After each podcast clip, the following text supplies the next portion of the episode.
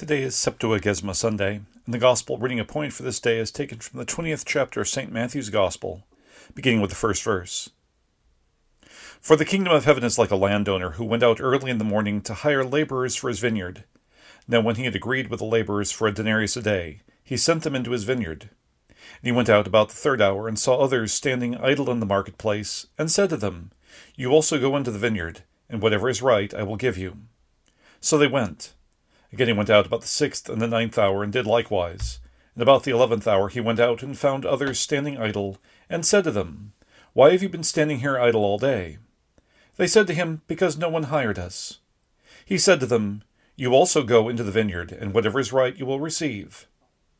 So when evening had come, the owner of the vineyard said to his steward, Call the laborers and give them their wages, beginning with the last to the first. When those came who were hired about the eleventh hour, they each received a denarius. And when the first came, they supposed that they would receive more, and they likewise received each a denarius.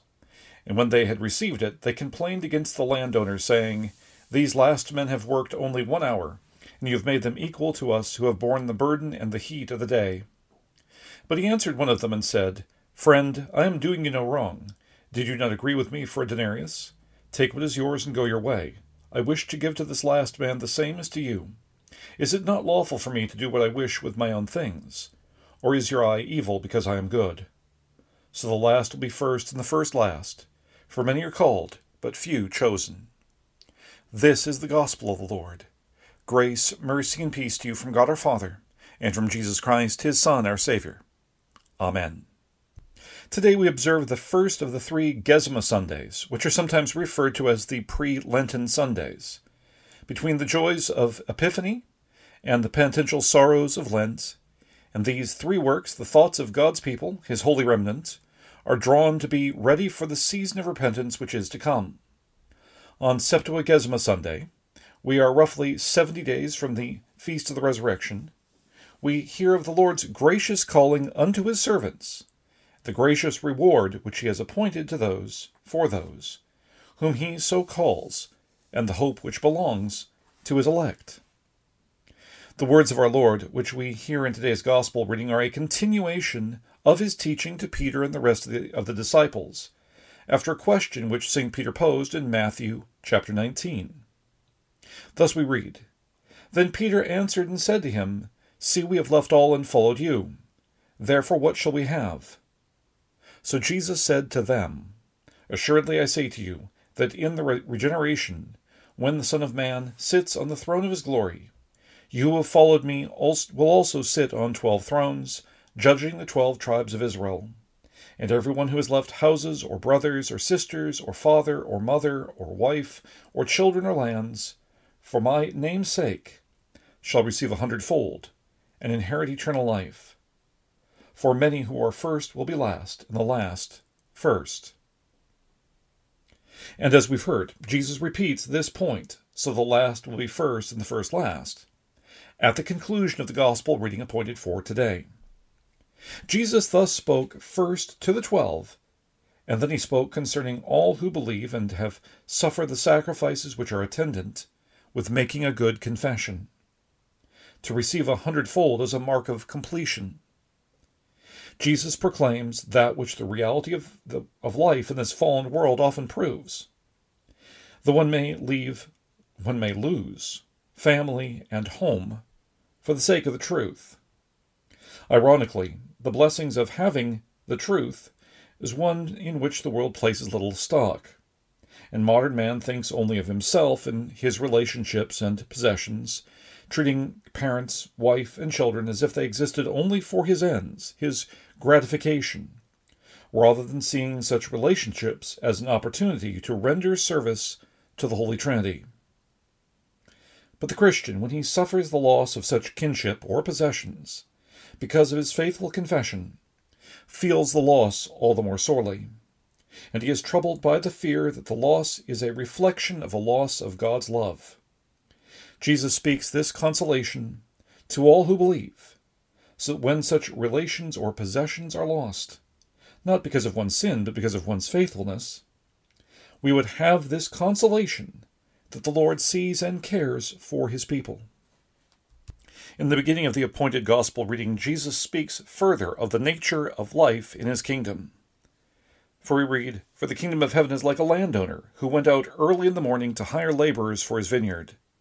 Now when he had agreed with laborers for a denarius a day, he sent them into his vineyard."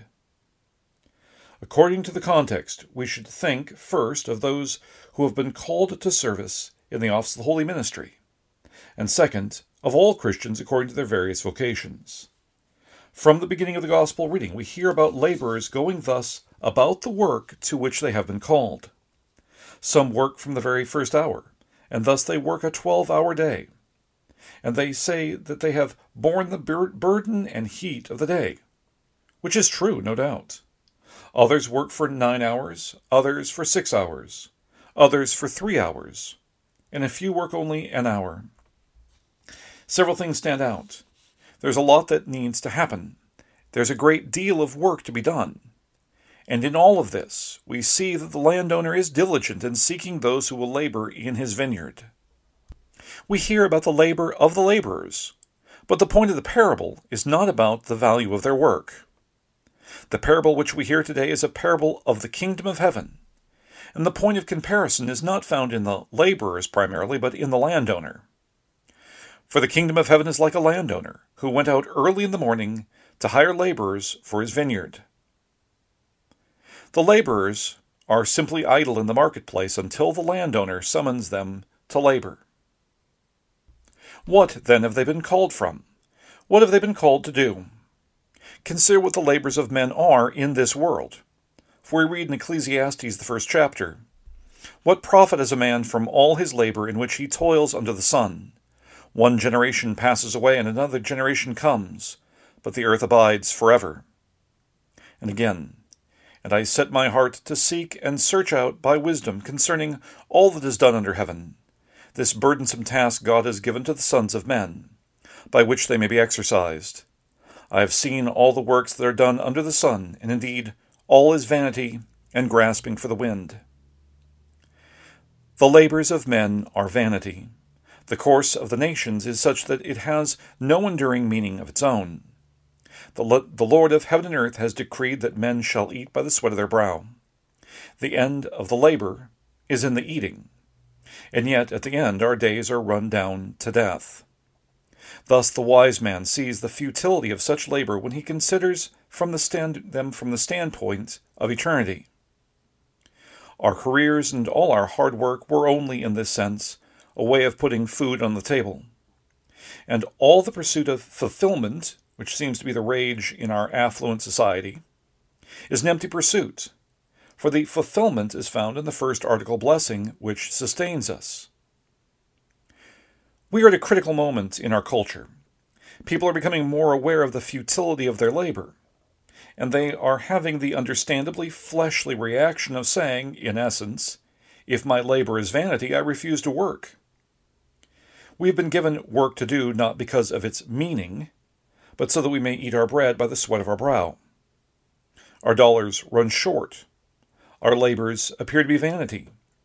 Men and women are starting to see the world to, in point of fact, be the world.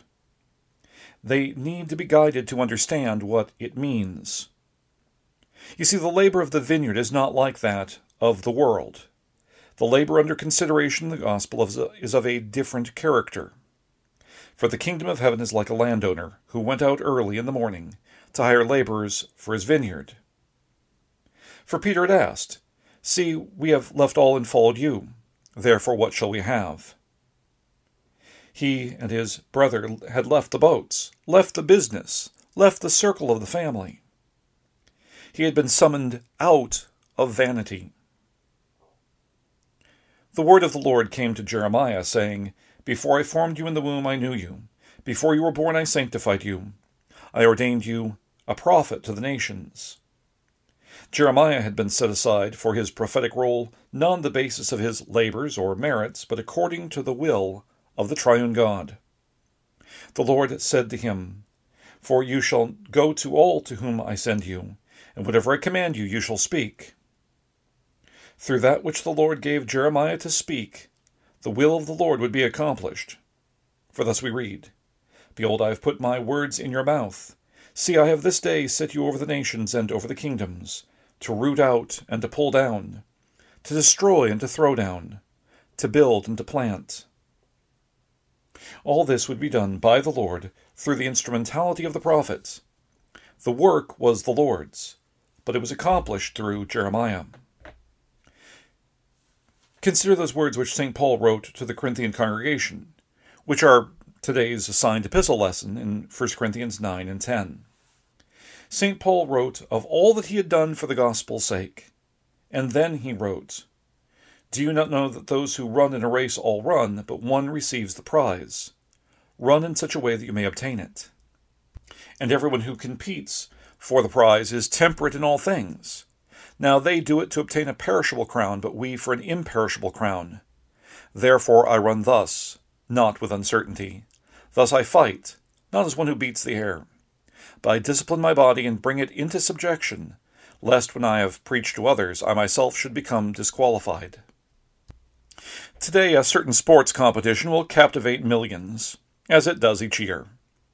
How much attention is paid to such an endeavor with little lasting significance, even in the way the world measures such things?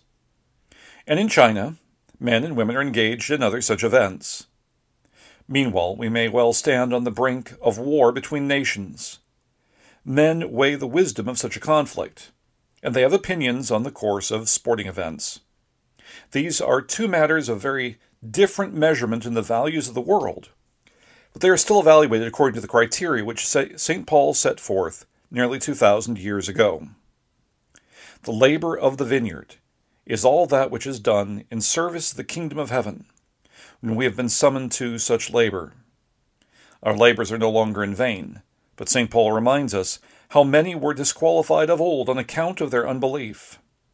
Those whose bodies were scattered in the wilderness were those who had come out of Egypt in the Exodus, who had crossed through the waters, who had eaten the bread of angels. For they drank of that spiritual rock that followed them, and that rock was Christ.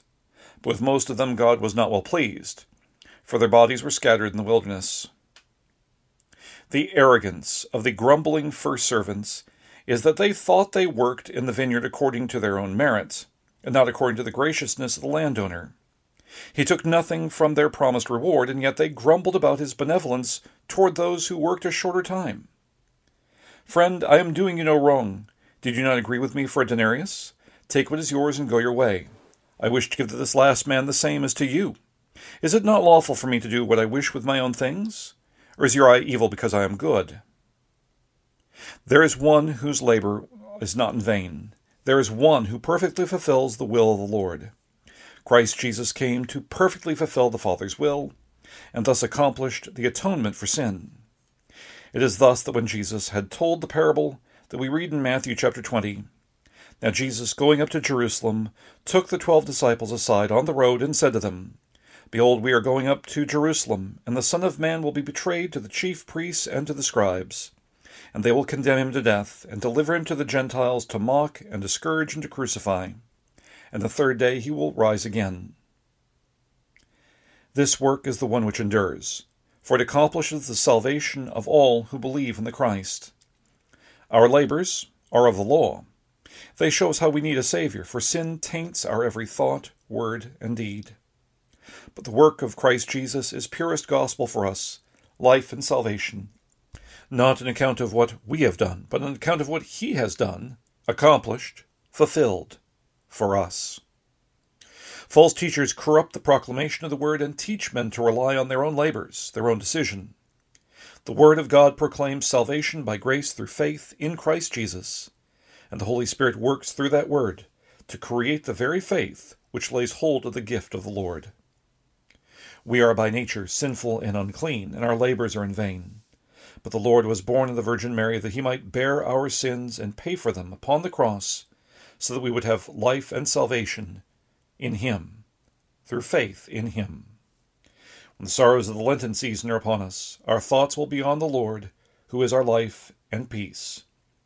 Even as we fast and pray, we know that our salvation is not in such things, but in the work of Christ Jesus, for he has called us out of death into the new life in him, that we would be at peace with God. Amen. Let us pray. O Lord, we beseech thee favorably to hear the prayers of thy people, that we who are justly punished for our offenses may be mercifully delivered by thy goodness, for the glory of thy name. Through Jesus Christ, thy Son, our Lord, who liveth and reigneth with thee in the Holy Ghost, ever one God, world without end. Amen. The people of Salem Lutheran Church of Malone invite you to visit them today for the ten a.m. worship service. Sunday school falls immediately after the divine service. We also have our midweek service on Wednesday at eleven a.m. for our matins, and we invite you to join us then as well. Salem is located approximately two miles north of Malone, off of F M three oh eight. For more information on Salem Lutheran Church and these broadcasts, you may visit us on the internet at w w w dot salem lutheran church dot net. These broadcasts are provided through the support of the members of Salem Lutheran Church of Malone.